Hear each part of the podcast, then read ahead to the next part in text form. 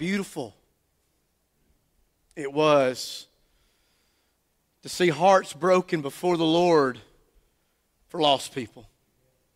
Folks, revival doesn't come with us asking God to make us feel better about who we are. Revival comes when we recognize brokenness for what it is. This series we're starting today is called Finished, not Unfinished, because on the cross, it was done. And today as we gather in here, as this begins this week of worship, you know, I would say welcome to church, but we really never stop being church. Can I just say welcome to worship? Because we are here to exalt the holy name of God. Now, I don't know what you came in here with today. I don't know how heavy the world is on you. Maybe you got up today and you don't know where that next bill or that next meal is coming from. What I'm here to tell you today, I can't make you any promises, but I can tell you if you die today and you wake up in heaven, it'll be because you know Jesus Christ. That is the only absolute thing that I can share with you today, is that's how good God is. And this week, we had this opportunity to worship Christ with Journey Through the Cross. Journey Through the Cross. Did y'all not enjoy that? How many, how many of you, how many of you volunteered this week? Would you just put your hand up? You volunteered this week. Now, can we let this team know how awesome they did this week? Almost two, get, get this, you ready? Almost two hundred people to pull this off. two hundred people, and out of that, thank God for Timothy Mitchell and Anita Moore. I, I cannot tell you, just not just not just watching them work, but the energy, the compassion, the, the ability to connect.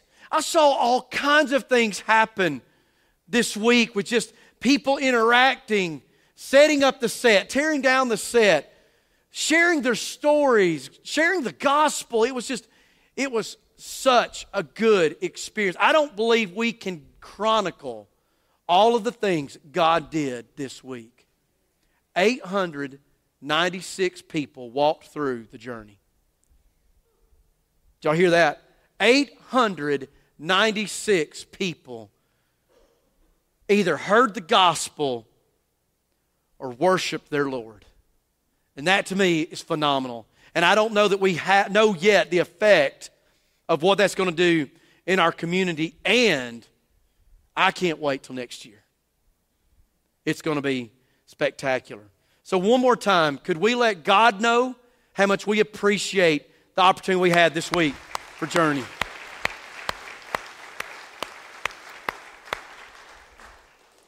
So good morning. My name's Jamie, and I get to be the lead pastor here. I am humbled, I'm honored, and I'm blessed that I get to come and break the bread of life with you. If you're joining us online, I just want to say thank you for tuning in today. And as, as we begin to, to dig into this new series, today is Palm Sunday, which when you read the scripture, there's another phrase that's used for that. It's called the triumphal entry. It's, it's one of those narratives that's spoken of in all four Gospels. Like you expect the Gospels to talk about crucifixion, right? But Matthew, Mark, and Luke are what we call the synoptic Gospels. They're kind of synchronized, if you want to think of it in that regard. The narratives and the stories that are told are all kind of congruent and similar. John is the black sheep of the family. He, he just kind of wrote his own thing. ninety percent of John is unique to the book of John. Like the marriage supper of Cana is in the book of John. But all four write about this triumphal entry where Jesus leaves the Mount of Olives and he comes down riding on a donkey and enters into that eastern gate. In fact, I can describe it to you all day long. I can even show you pictures, or in addition to some of the mission trips that we mentioned a little while ago, we've actually got another sign up. It's not on the church app. It's out in our connection center. Pastor Fred is going to be leading a team in February to the Holy Lands. And right here is a brochure. If you can see that, if you're online, you can call the church office because you have to sign up with a form with Pilgrims United to do this. But this information is right out there in the Connection Center. And you got to act fast on this because the deposit is due by mid by, by mid-May. So it's, it's coming up very fast.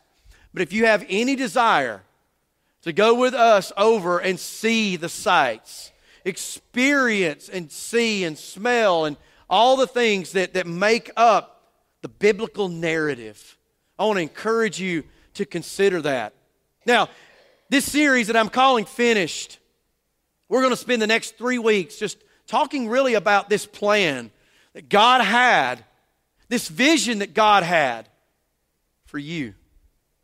You see, we can talk about the vision of a church all day long, to build buildings, to do all this stuff. Can I tell you what my vision is for you? You. You are my vision. And I want you to be this church's vision. I want you to be the focus, because that, other than gl- glorifying of God, you are the focus of the gospel. Jesus did that for you. And so we're going to unpack that over the next few weeks. And today I get to preach one of my favorite Psalms. So I want to invite you, if you have a device or your Bible, I want you to turn to Psalm one eighteen.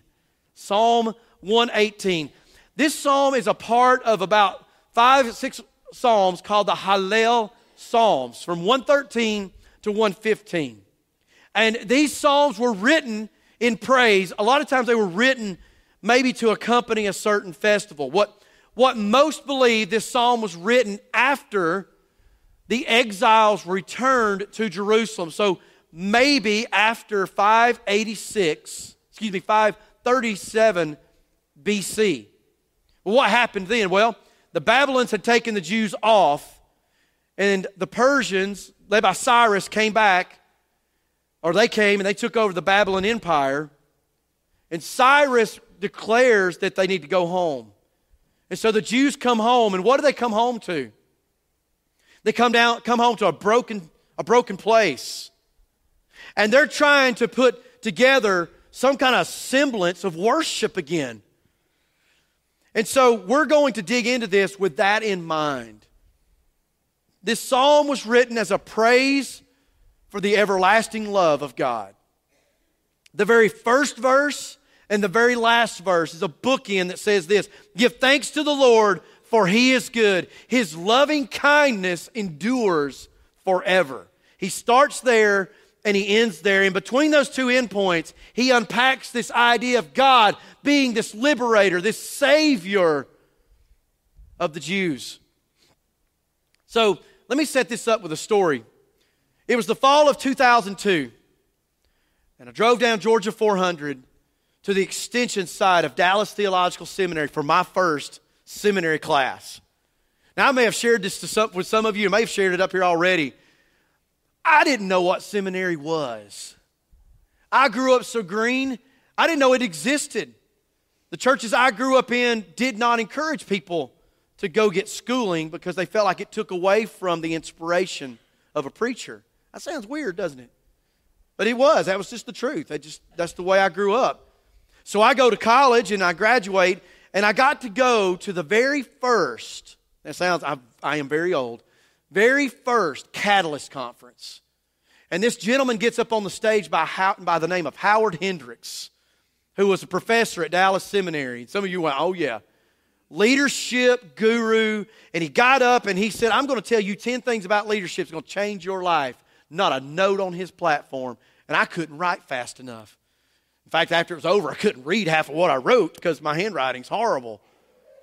But all I know is I'm like, he mentioned seminary. I'm like, what is this? And I went up, I went up to some of the leaders and I said, "Hey, what is this? Kind of tell me a little bit about it." And so I registered and I started my first seminary class with Doctor Charles Bayless. And it was Acts and Pauline letters, Pauline being letters of Paul. And I'm telling you, I was a sponge. And each week, Doctor Bayless would come in, and he would usually start the time with a devotional thought. And so he asked the question, how many of you have ever heard this verse? "This is the day that the Lord has made. Let us rejoice and be glad in it." Now, how many of you have ever heard that verse? All right, now let me ask you the question that Doctor Bayless asked us. What is that day? Now, some of you will agree. Oh, every day's the day of the Lord. He gave us today. He'll give us tomorrow. Right? That's probably the first thought you had, right? He gives us the breath we breathe. He gives us the days we live, right? Well, you fell into the same trap we did. Because that verse is going to be seen in this text. Because here is the thing. There is a specific day that the psalmist was referring to when he wrote this. One author said this, though sometimes applied in a general way, this statement in its context refers to the day of deliverance, which the psalmist and the people celebrated. If this is the post-exilic community now returning to Jerusalem, they're singing, your love is everlasting because you have delivered us. And I, I, I let me just be real for just a moment, because I thought about this. I'm like, why does this matter? Like when I get up in here and I'm preaching or you go to a Bible study, why does it matter? Because I know that some of you came in here today and you are heavy-hearted. You're worried because you turn on the T V and you're scared to death about what's going on in America. You're worried about what, what, it's, what the inflation is doing to your finances. You're worried about what's happening to your kids in school. Aren't, are you, are, am I being, am I right or wrong? Can I remind you, we serve a sovereign God who's got all of these things in His control. No, no, no, no, no. Do you, do you believe that? God is still sovereign over this world. He didn't check out when He created it. And we have to trust God's got something important for us to know. He has a plan. And He's talking about a day. A day that's different, unique, like no other. A day that was unexpected but full of meaning. A day with intention. A day to remember, to recall. A day. A day to worship. A day to exalt. A day to lift up the name of Yahweh, Jehovah God. A day. He had a plan. And that plan had an intentional day. It goes all the way back to Genesis three fifteen, when God, speaking to the serpent, says, I will put enmity between you and the woman, between your seed and her seed. The first reference we get that there's somebody coming. He will bruise you on the head, and you will bruise him on the heel. From the very beginning, God had a plan. And that plan was to solve your sin and my sin problem. You see, because in this room, somebody is the most righteous person in here. In comparison, somebody in here is the most unrighteous person. But when you put this on a graph and say, like down here it's a zero percent righteousness and one hundred percent righteousness up here. First of all, no one reaches one hundred percent righteousness on your own. Why? Romans three twenty-three is clear. All have sinned and fallen short of the glory of God. So if you could kind of scatter dot us on this graph, some of us are going to be a little bit worse than others. No. You either are a sinner or you're not a sinner. You're either righteous or you're unrighteous. None of us have enough righteousness to get to heaven. And God saw you, and God saw me, and God had a plan. All along. Nothing can stop that plan. Nothing can change that plan. Nothing can redirect it, diminish it, add to it, take away from it, because it's God's plan. And today you and I get to dig a little bit into this plan. So would you mind standing with me as we dig into Psalm one eighteen? Again, he starts out this psalm by talking about praising Lord, the Lord for His love, and he He then refers to his distress. The psalmist is saying, in my distress, I cried out to you. And then he talks about the nations surrounding him. And but God was strong and brought salvation. And then in verse nineteen, and what I want you to notice here, there's going to be four things about God's plan that made a great difference in how this plan plays out. He says in nineteen, open to me the gates of righteousness, and I will enter into them. I will give thanks to the Lord. This is the gate of the Lord. The righteous will enter into it. I shall give thanks to you, for you have answered me, and you have become my salvation. Notice that word. The stone. Now, here we go. We're, you're about to hear a bunch of verses you've heard before in a lot of different places. But it sets up the context for the This Is Day verse. All right? Here we go. The stone which the builders rejected has become the chief cornerstone. This is the Lord's doing. It is marvelous in our eyes. This is the day. This is the day the Lord has made. Let us rejoice and be glad in it. O Lord, do save, we beseech you. O Lord, we beseech you, do send prosperity. Now, that verse may not be as familiar. Let me rephrase it. Hosanna. You following? That's the word in that verse. Hosanna. Blessed is he who comes in the name of the Lord. We have blessed you from the house of the Lord. The Lord is God, and he has given us light. Bind the festival sacrifice with cords to the horns of the altar. You are my God, and I will give thanks to you. You are my God, I will extol you. Give thanks to the Lord, for he is good, and his chesed, his loving kindness, is everlasting. Father, as we dig into your word for the next few moments, I usually pray and say, God, don't let us leave the same way we came in, and that is still true. But God, today I'm asking it, let this motivate us to be broken over somebody lost in our life. In Jesus' name, amen. So, what is it about God's plan in regard to this plan that we see in this psalm and that we see portrayed in Jesus' triumphal entry?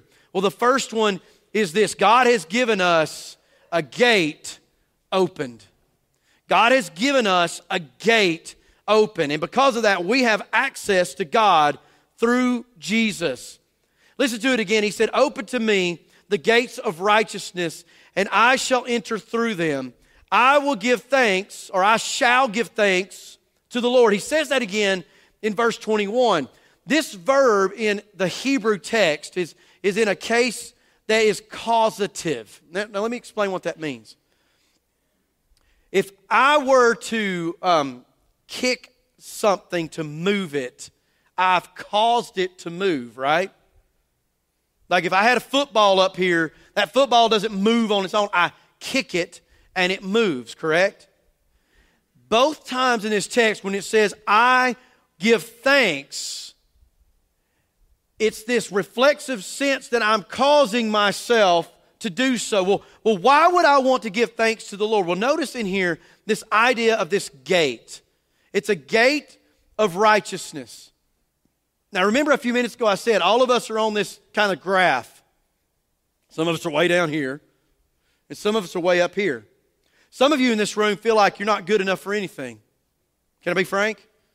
Like you feel like you're not good enough to become a Christian. Which is which is really op- opposite because we come to Christ to get cleaned up. We don't clean ourselves up to come to Christ. Because if you could do that, then you wouldn't need Jesus to die on the cross, right? Some of us in this room, though, we're arrogant and we're prideful, and we're like, well, I don't need anything anyway.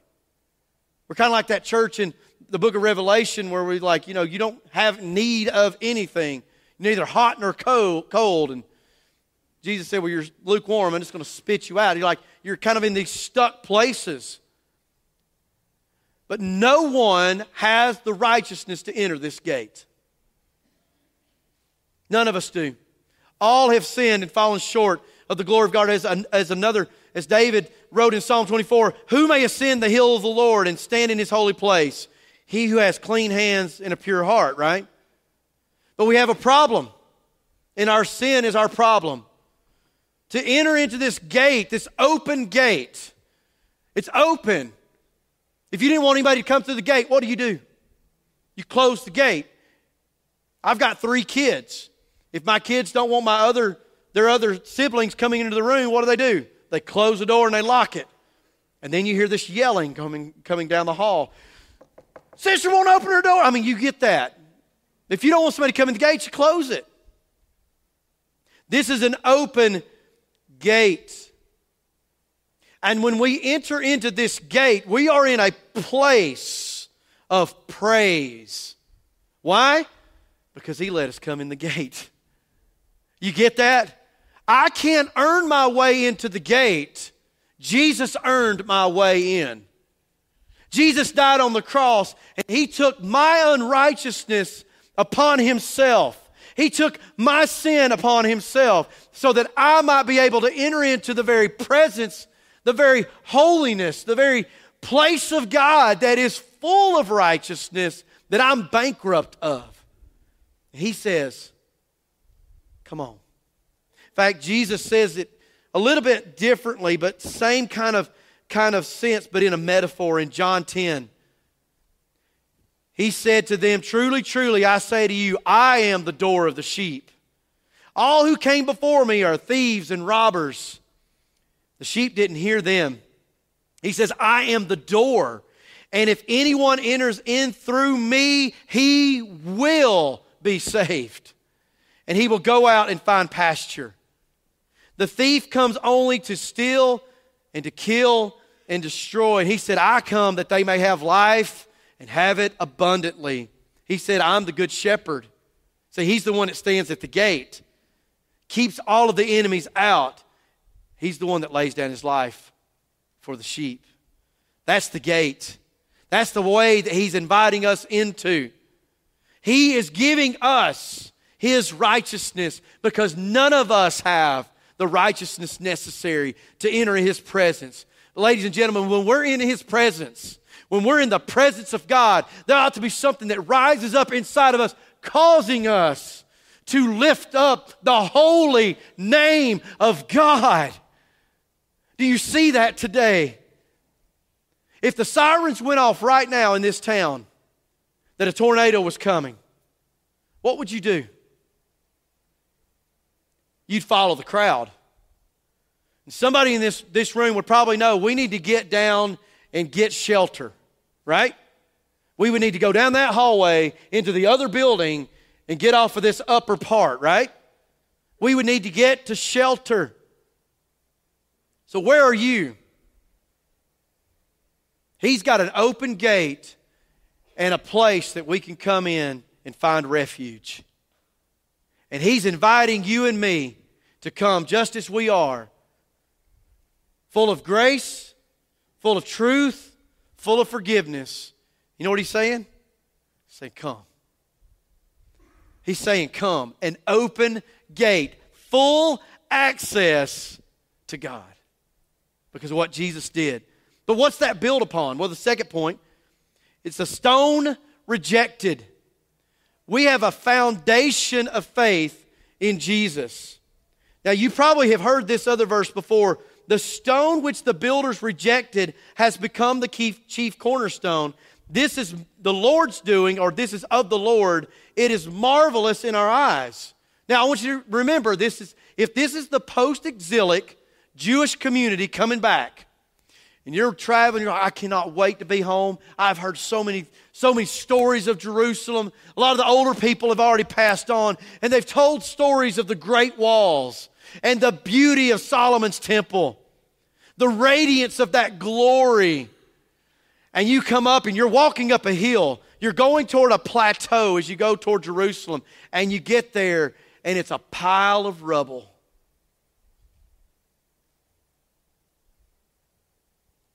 It's a mess.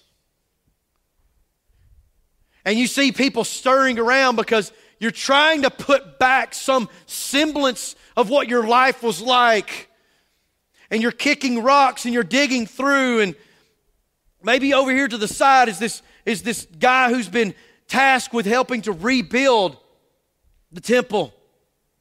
And, and, and he looks at this, this rock and, oh, that won't work. And he And he looks at this rock, and now that won't work. And he's thrown away because he's looking for a foundational stone. He's looking for the chief stone, the, the one on which all the other rocks will be hinged on.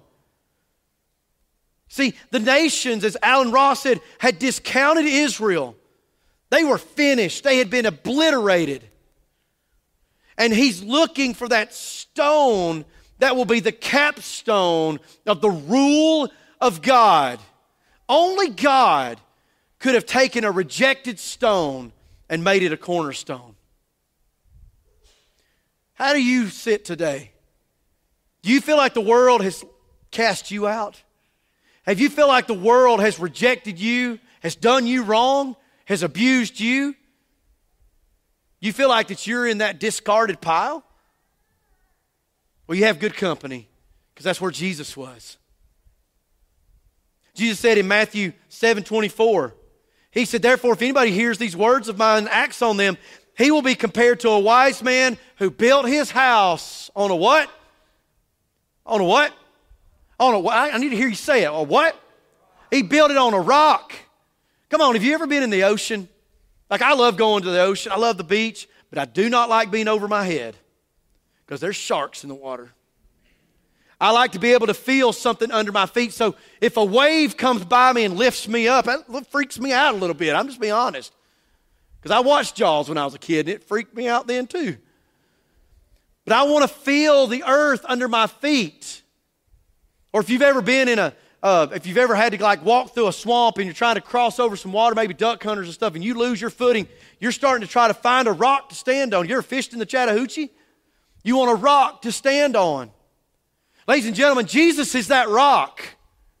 He is that capstone that everybody else threw away. The Pharisees and the Sadducees threw it away. In fact, after his triumphal entry in, in Matthew chapter twenty-one, Jesus said to them in the scriptures, after telling a parable about how they're rejecting God and rejecting him as the Son, he said, "Did you all ever read in the scripture, the stone which the builders rejected, this became the chief cornerstone. This came about from our Lord, and it's marvelous in our eyes." It's like something we would never conjure or think up. Then he says to them, "Therefore I say to you, the kingdom of God will be taken away from you and given to a people," catch this, "producing fruit of it." Did you see that? Taken away at that time from that Jewish religious elite and given to people like you and me to build our life on, to be a people with a foundation of faith who have walked into the open gate and we're standing on firm ground because of what Jesus did, the plan. The plan that Jesus came and died on that cross and raised again. I can stake my life on that very plan. And this open gate helps us to find a place with God. And that stone rejected gives us what we stand on. But there's still, there's still this question. The question Doctor Bayless asked us that day. What does it mean by this day? What day? This is the day which the Lord has made. Let us rejoice and be glad in it. The psalmist is writing here, most likely, a psalm to be sang during the festival of booths. There were three primary pilgrim festivals in the Jewish culture. And this was one of them, where they commemorated the wanderings of the wilderness. So they're being called back to Jerusalem, and they're singing these Hallel psalms as they, as they come to the city. They're celebrating.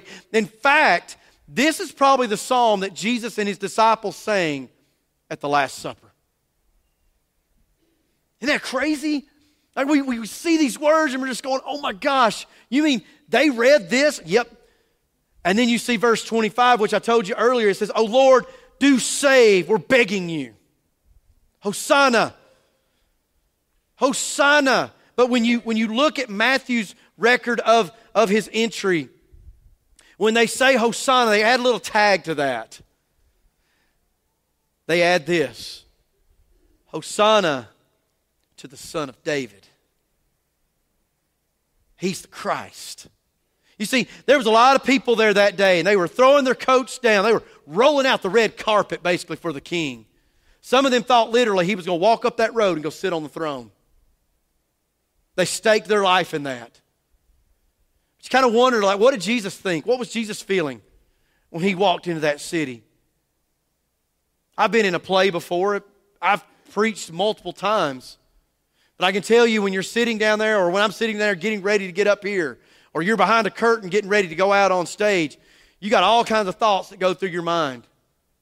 And I kind of wonder what his countenance looked like as he rode into the city on that donkey, walking across these things the people had laid out in front of him, knowing that his destination wasn't the throne on this earthly side, but a cross where he would hang and die a cruel death. What was on the Savior's mind? A day made. This day, like no other day, a place where we would know that there was a time. And they cried, Hosanna. Just one word, save us now. When was the last time you found a quiet place and you had nothing else left to pray? Save me. God, if you don't do this, I have no other hope. When was the last time the weight of the burden was so heavy that you said, God, you've got to take this weight off of me? And listen again, there is no absolutes in this world but one, and that is that Jesus Christ died on this cross and was raised again. And if you'll put your trust in Him, He will save you. And He wants to lift the burden off of you. Why? Not so that He could say that tomorrow you're going to wake up and the money's going to be there. It might be. If that bill's due, it might pop up. And you know what? Thank you, God, for doing that. Or maybe tomorrow you wake up and that relationship that's been broken has been restored. Thank you, God, for doing that. But when was the last time so gut-wrenching was the move in yourself that you, all you could do is, God, if you don't do this, there's no other hope? What brought you here today? And where are you right now? This week of worship, where we're reflecting on what Jesus was going to do, what Jesus will do, and then what was happening after that, that our Savior lives. He's not dead. And He's sitting at the right hand of God right now praying for whatever it is that you're going through. And God's got a plan. And this was where that plan was perfected, on the cross. It's no wonder why Peter would be so bold to stand in front of the Sanhedrin, sitting in front of the very men who sent Jesus to His death, and say, let it be known to you people of Israel that by the name of Jesus, the Nazarene, whom you crucified, whom God raised from the dead, by this man, this name, this man right here, the one who was lame, now stands in good health. He was standing there with them. He didn't run away. He wasn't scared. He was begging them for money, and they healed him. Jesus Christ gave His body strength, and He stood up and started walking again. And He's in the same court with Peter and John, and they're saying this. He says to them, He was, is the, the stone that was rejected by you, the builders, that now has become the chief cornerstone. Now, remember this. Listen carefully. And there is salvation by no one else. For there is no other name under heaven among that's been given among men by which we must be saved. There's no other plan. There's no other option. You are not the one who can bring this about, but God can save the, the most wretched person in this room today. If you're joining us online, I don't know where you are in your life. I don't know where you've been. I don't know what's beat you up, but I'm telling you today, you can have hope because there's a name exalted. And in His name, we have life. No, no, no, no, no, let me say that again. In the name of Jesus Christ the Nazarene, you and I have life. If we don't have this life, all we have is death. He said, blessed is he who comes in the name of the Lord. And I believe that's a twofold reference. It was a reference to Jesus proceeding from the Father to come and do what He did. But that day, those gatherers came in the same name. They came in the hope that something was going to happen because of this man, Jesus Christ. The Lord is God. He has given us light. And it says this, bind the festival sacrifice with cords to the horn of the altar. Now there's only one of two things that could mean. If this is the post-exilic group of people, they don't have any way to sacrifice. Because see, when you came to the altar, that animal was dead already. Y'all following me? They slaughtered the animal at the door. They didn't slaughter it at the altar. And He's telling them to come and tie it off at the altar. Why? Either one, because everything is destroyed and it can't worship yet, or, or it could be, and check this one out, maybe there was so much worship the priest couldn't keep up with it. You follow me? Because remember, this is a festival. They're all coming, and they were all asked to bring your stuff, bring your sacrifices. And there was so much worship. Remember, we started with the gate, right? And I said the gate was the gate of righteousness, and we, we step into that and cause ourselves to praise. Maybe the way this, this kind of closes up, that we have an open gate, a rejected stone, a day made, and a name exalted. It started with the cause of worship, and now it's coming with the practice of worship. That we praise God for His everlasting love that He has for you and that He has for me. Can you and I see today, can we be reminded that no matter what has happened to us before we walked in this, in this place today, that God is good. God is good, and His loving kindness is everlasting. And because of this, we have a name that we can celebrate. As Paul said in Philippians two, for this reason, what reason? Going to the cross, God exalted Jesus and bestowed on Him the name which is above every other name, so that at the name of Jesus, every knee would bow and every tongue confess, on heaven and on earth and under the earth, that He is the Lord, the glory, to the glory of God, the weight of God, the saturation of God. If that doesn't get you pumped up, I don't know what else is. Because God's name is above all names. In fact, if you'll go back one verse in Psalm, I want you to go back to verse twenty-one. In Psalm one eighteen, he said, I shall give thanks to you. Again, this causative verb. For you have answered me. And then he says this, and you have become my Yeshua, my Jesus. Remember the Christmas story? Joseph has a, has a, has an, there's an appearance of an angel with, with Joseph. You remember what he tells Joseph? He said, listen, don't worry. Go ahead, marry Mary. It's okay. It's good. Because she's going to have a child. And his name will be called Jesus, for He will save His people from their sins. And you and I, we come along. We get to walk through that gate because of what Jesus did. We get to be in a place of worship. We get to find ourselves on the rock because of a day that was made for you and me because of the plan of God. And there is nothing, nothing that can stop the plan of God. There's nothing that can thwart that plan. There's nothing that can redirect that plan. God's not going to change His mind. God's plan is right there standing in front of us, that His Son died for your sins to be forgiven. And if you're here today, I don't want you to fight it anymore. I don't. I want you to take your heart and for one moment say, God, where do I stand before You? If you're lost today, if you're lost, you do not know Jesus Christ, you don't have the assurance that you know Jesus Christ is your Lord and Savior, you haven't repented of your sins and put your faith and trust in Jesus Christ, that He died on the cross and was raised again, don't leave this room. I'll be down here at the front. Crosby will be down here. You come and talk to us. And I'm going to invite you again in just a few minutes after I ask you to do one more thing, to come and lay these three people on the altar, asking and begging God to save them. Before you do that, I want you to take out your phone. You're like, what? I want you to take out your phone. If you have a smartphone and you have a contact list in that phone, I want you to take your phone out.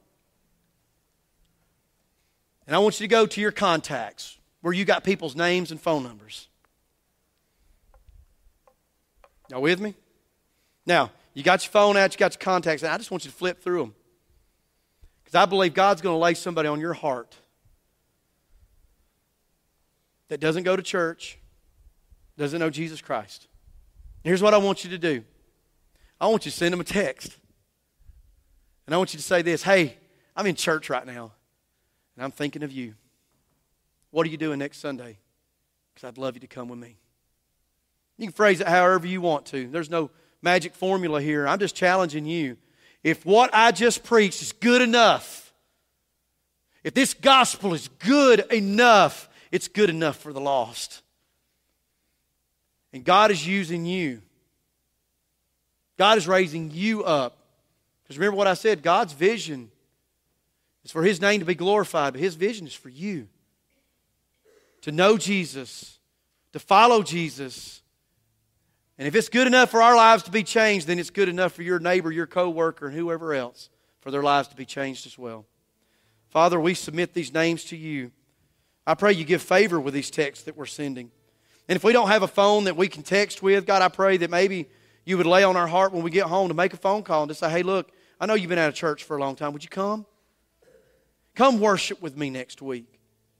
Come hear about someone who could change your life. Come hear about somebody who's done everything for you, gave up his life so that you could live.